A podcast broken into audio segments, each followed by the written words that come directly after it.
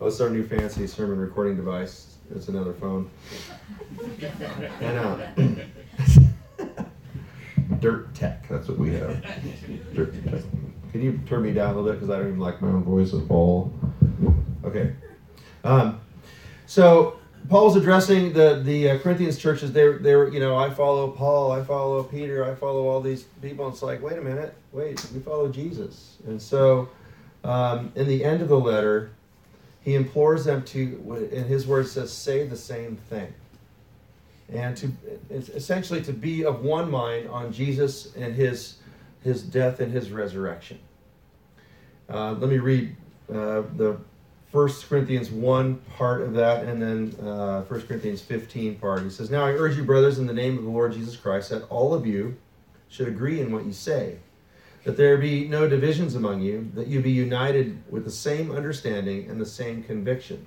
This is concerning Christ's death and resurrection, specifically. In 1 Corinthians 15, he says, Now, brothers and sisters, I want to remind you of the gospel I preached to you, which you received and on which you have taken your stand. By this gospel you're saved, if you hold firmly to the word I preached to you, otherwise you have believed in vain. For what I received I passed on to you uh, as of first importance that Christ died for our sins according to the Scriptures, that he was buried, and that he was raised on the third day according to the Scriptures.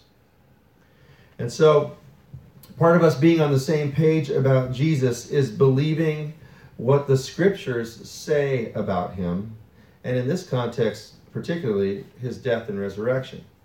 Now, uh, according to Paul, and uh, I'm, I'm good with him on this, is that if, if we're in agreement on Christ, on his gospel, his, his death and his resurrection, and we're in agreement on that, we're saying the same thing. That is the fundamental deal that the Lord's after in his church. All the other stuff is pretty much secondary. Although, what you'll find is, depending on what you believe about certain things, that feeds back into the person of Christ and his life and death and resurrection.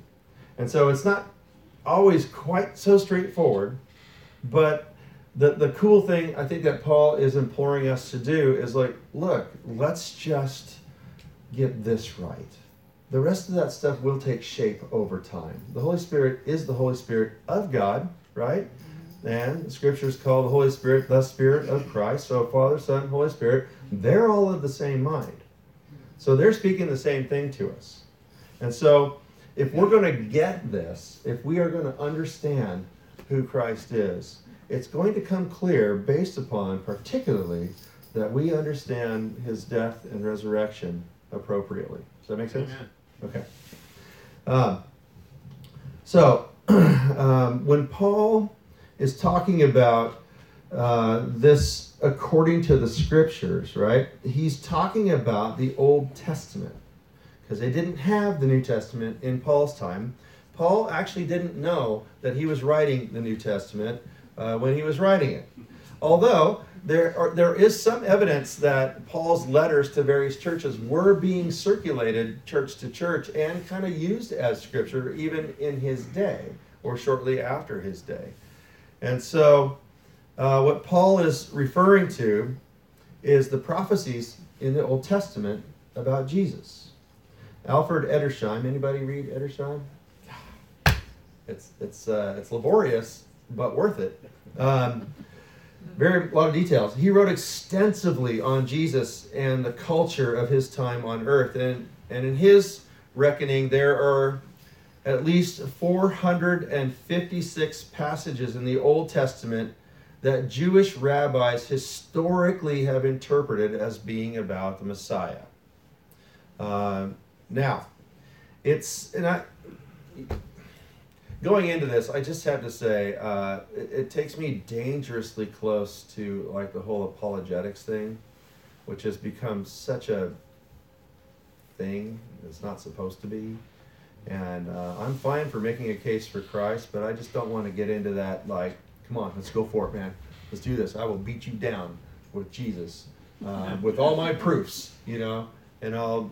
It's just that's not that's not how it goes.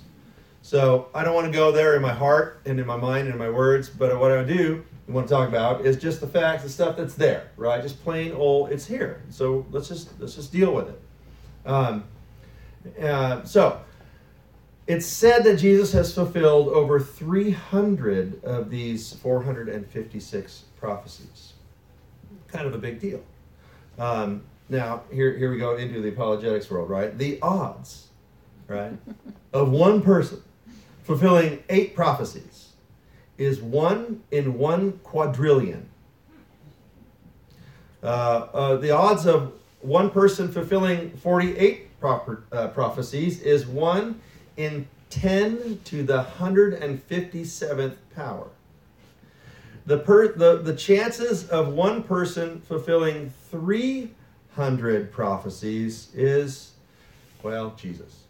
Yeah. yeah. It's, it's too big a number. Yeah. It's basically him. Amen. So John writes in uh, 1 John 1 The one who existed from the beginning is the one you have heard and seen. We saw him with our own eyes and touched him with our own hands. He is Jesus Christ, the Word of life.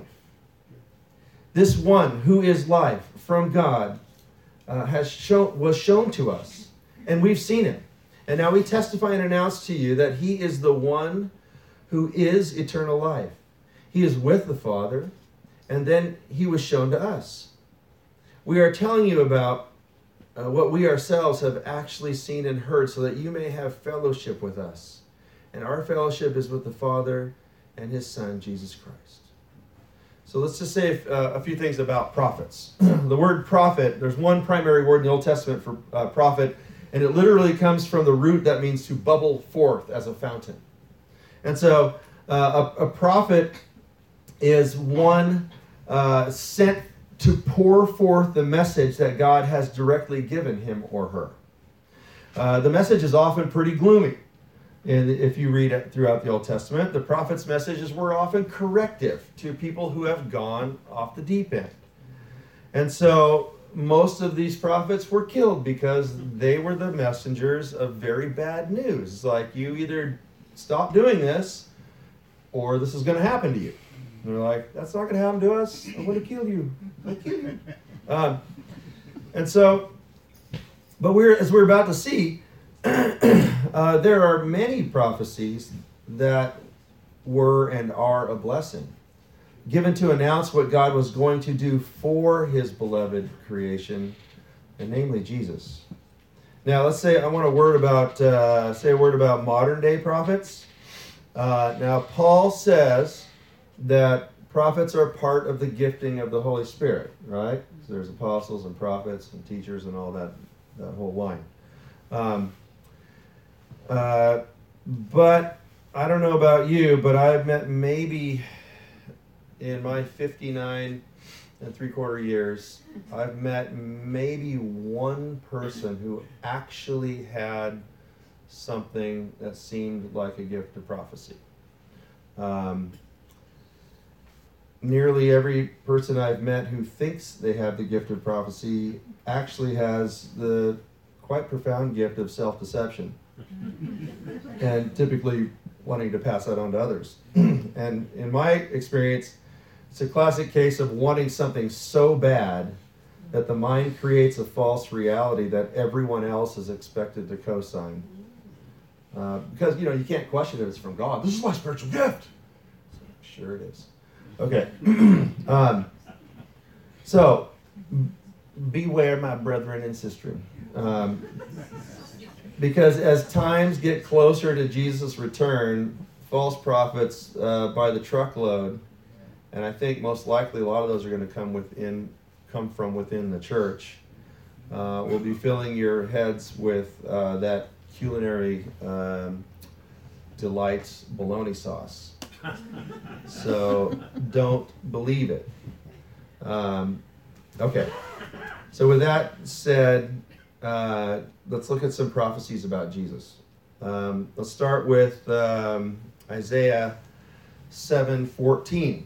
now, I was going to actually print off all of these scriptures for you, but I could not get my printer to work because of that power outage.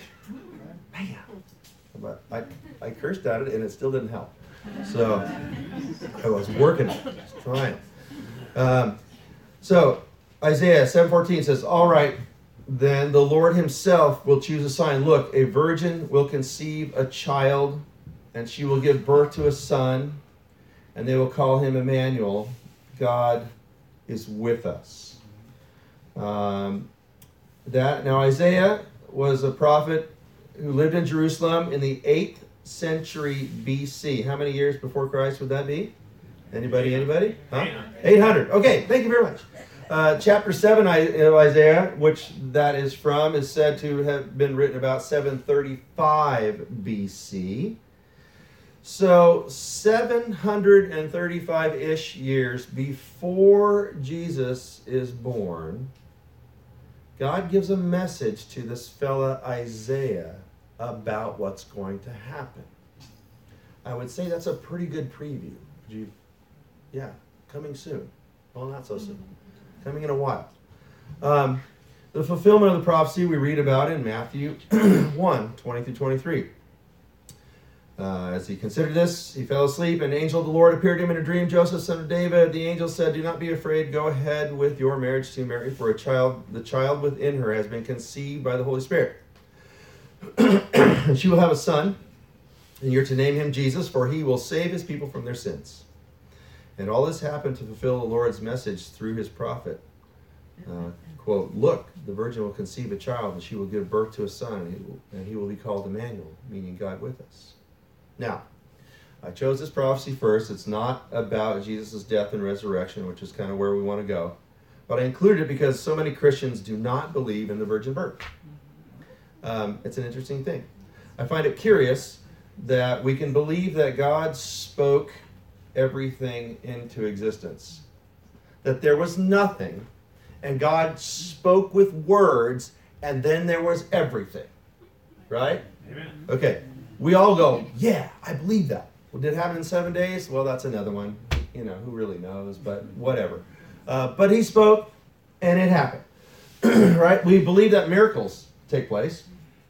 We believe that Jesus was dead and then made alive again by God. Uh, but somehow, the virgin birth is an impossibility. And I, I, this is why I bring that up.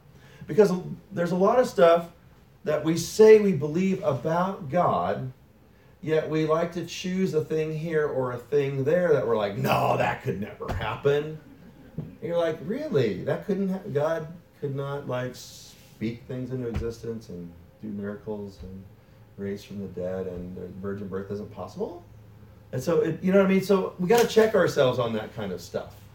Because out of one side of our mouths, we say, this is God. On the other side of our mouths, we say, well, that can't be God.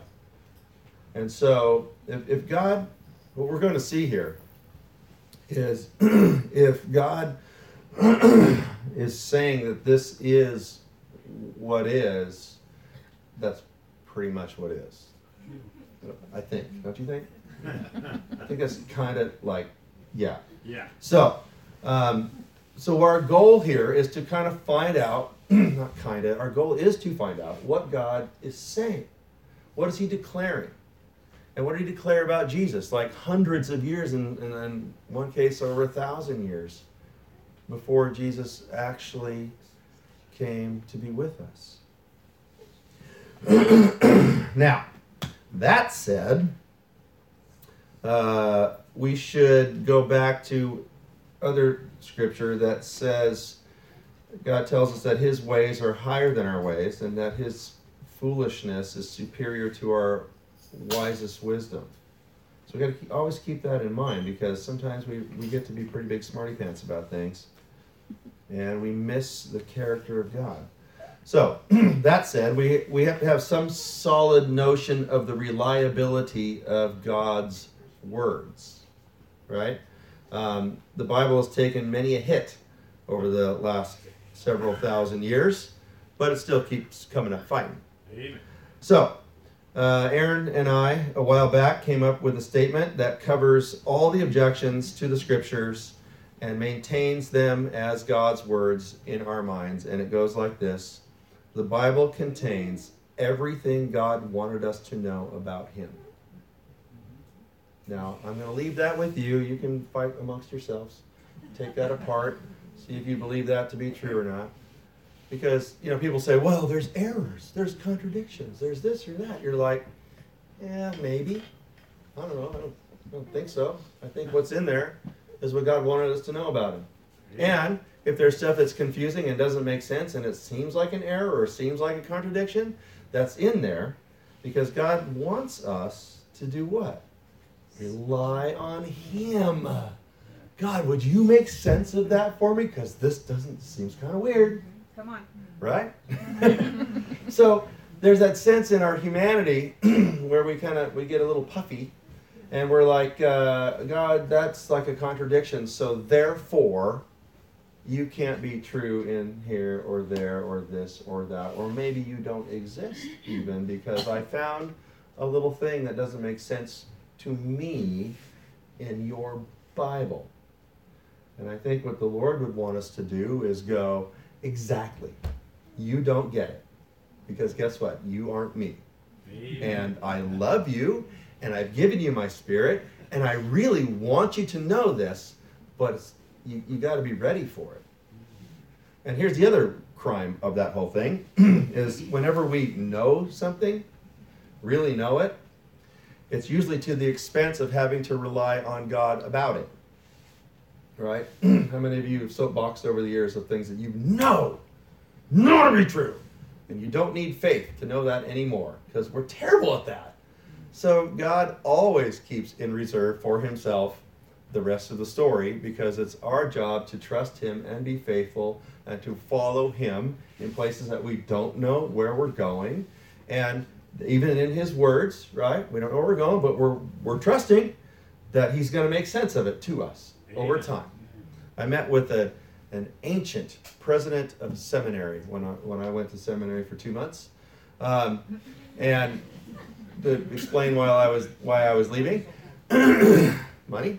But uh, I, I asked him about this. I go, what what do you do? Because I, I had a lot of respect for this fella, and I said, what do you do when you come to something that that is seems like a contradiction, or you don't understand, or it doesn't make sense? He goes, you know. I just uh, say, Lord, I don't, I don't really get that, and I'm gonna, I'm gonna count on you to make this clear to me. And he goes, you know what? Over the years, a lot of those things have come a lot clearer. And he was like 89 years old when I had this conversation with him, and he was, and he still had that fascination and that glow about knowing more of who Jesus is. I'm like, oh maybe I should stay. Anyway, the rest is a sordid history. So let's go back to prophecy. Um, Isaiah 53 that uh, was just read. Uh, this is the prophecy that Messiah will be rejected by his own people. Uh, who has believed our message? To whom will the Lord reveal his saving power? He, he was despised and rejected, a man of sorrows, acquainted with the bitterest grief. We turned our backs on him and looked the other way when he went by. He was despised, and we did not care. Now, the fulfillment of that would be in uh, the Gospels, John 1 10 through 11.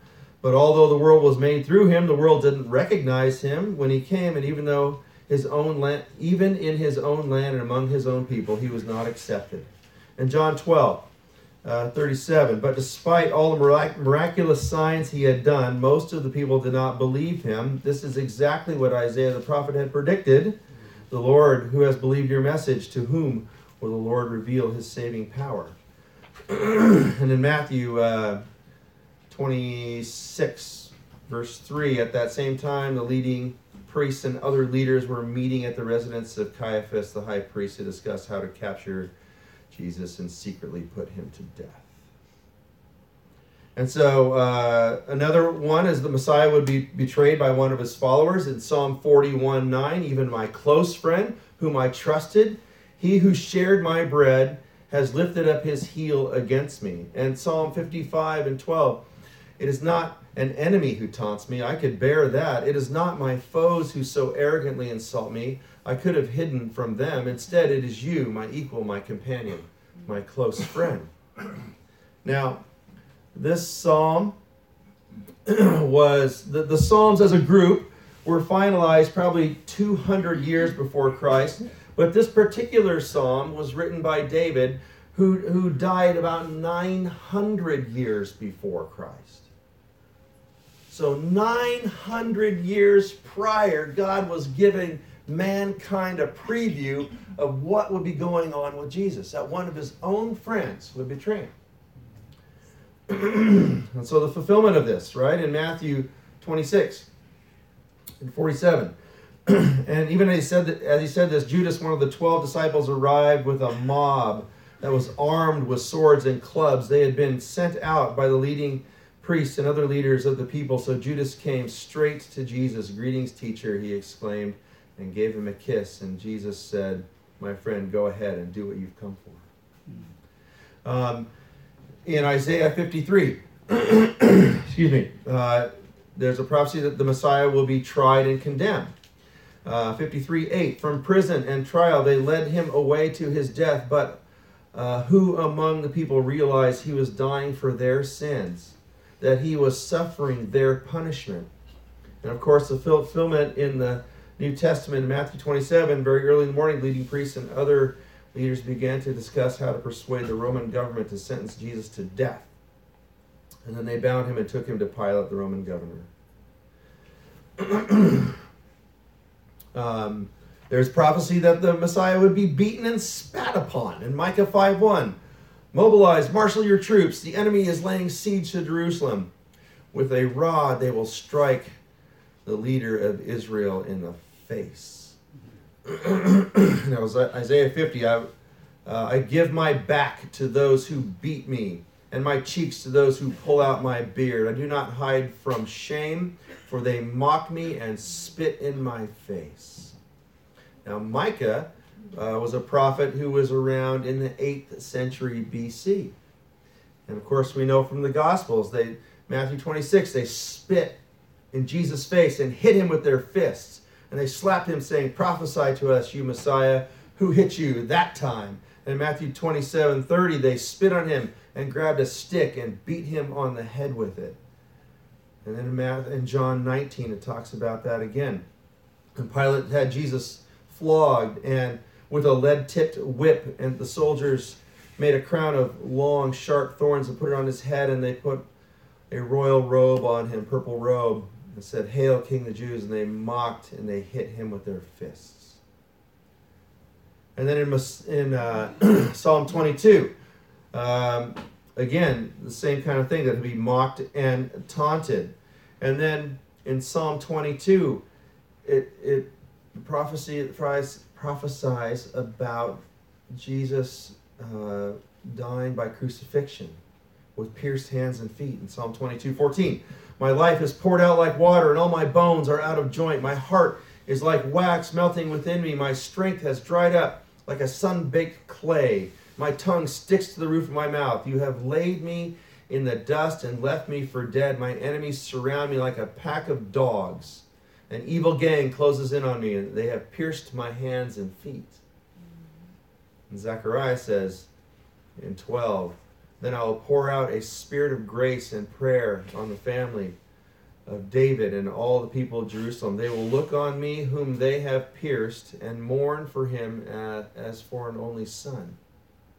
Now, Zechariah's prophecy is about 500 years before Jesus. And of course, the fulfillment is found in the Gospels when they were finally, in Matthew 27, when they were finally tired of mocking him, they took off the robe and put his own clothes on him, and they led him away to be crucified. In John uh, 19, 15, away with him, they yelled, away with him, crucify him. What? Crucify your king? Pilate asked. We have no king but Caesar, the leading priest shouted back. Then Pilate gave Jesus to them to be crucified. Uh, the prophecy in Isaiah 53 about Jesus will suffer with sinners. I will give him the honors of the one who is mighty and great because he exposed himself to death. He was counted among those who were sinners. And of course, we know he's crucified between two criminals, right? And then uh, there's there's even prophecy about Jesus' garments being divided by throwing dice or casting lots. Uh, there's prophecy about Jesus' bones not being broken in Numbers 9. They must not leave any of the lamb until the next morning. They must, this is for the Passover lamb. Uh, they must not break any of its bones. They must follow all the normal regulations concerning the, concerning the Passover. Um, now, Numbers was thought to be written by Moses, and that probably would have been 1,200 years before Jesus. So, in the fulfillment, we know Jesus hanging on the cross, right? They come to break his legs to get it done, and they find that he's already dead. So, none of the Passover lamb's bones were broken. And then we have in Isaiah 53 that the Messiah must die as a sin offering. But he was wounded and crushed for our sins. He was beaten that we might have peace. He was whipped and we were healed. All of us have strayed away like sheep. We've left God's path to follow our own, yet the Lord laid on him the guilt and sins of us all. From prison and trial, they led him away to his death. But who among the people realized that he was dying for their sins? that he was suffering for their punishment. I will give him the honors of the one who is mighty and great because he exposed himself to death. He was counted among those who were sinners. And he bore the sins of many and interceded for sinners. And we know that uh, when uh, Jesus comes on scene with John the Baptist and John says, sees him come, he says, Look, here's the Lamb of God who takes away the sin of the world.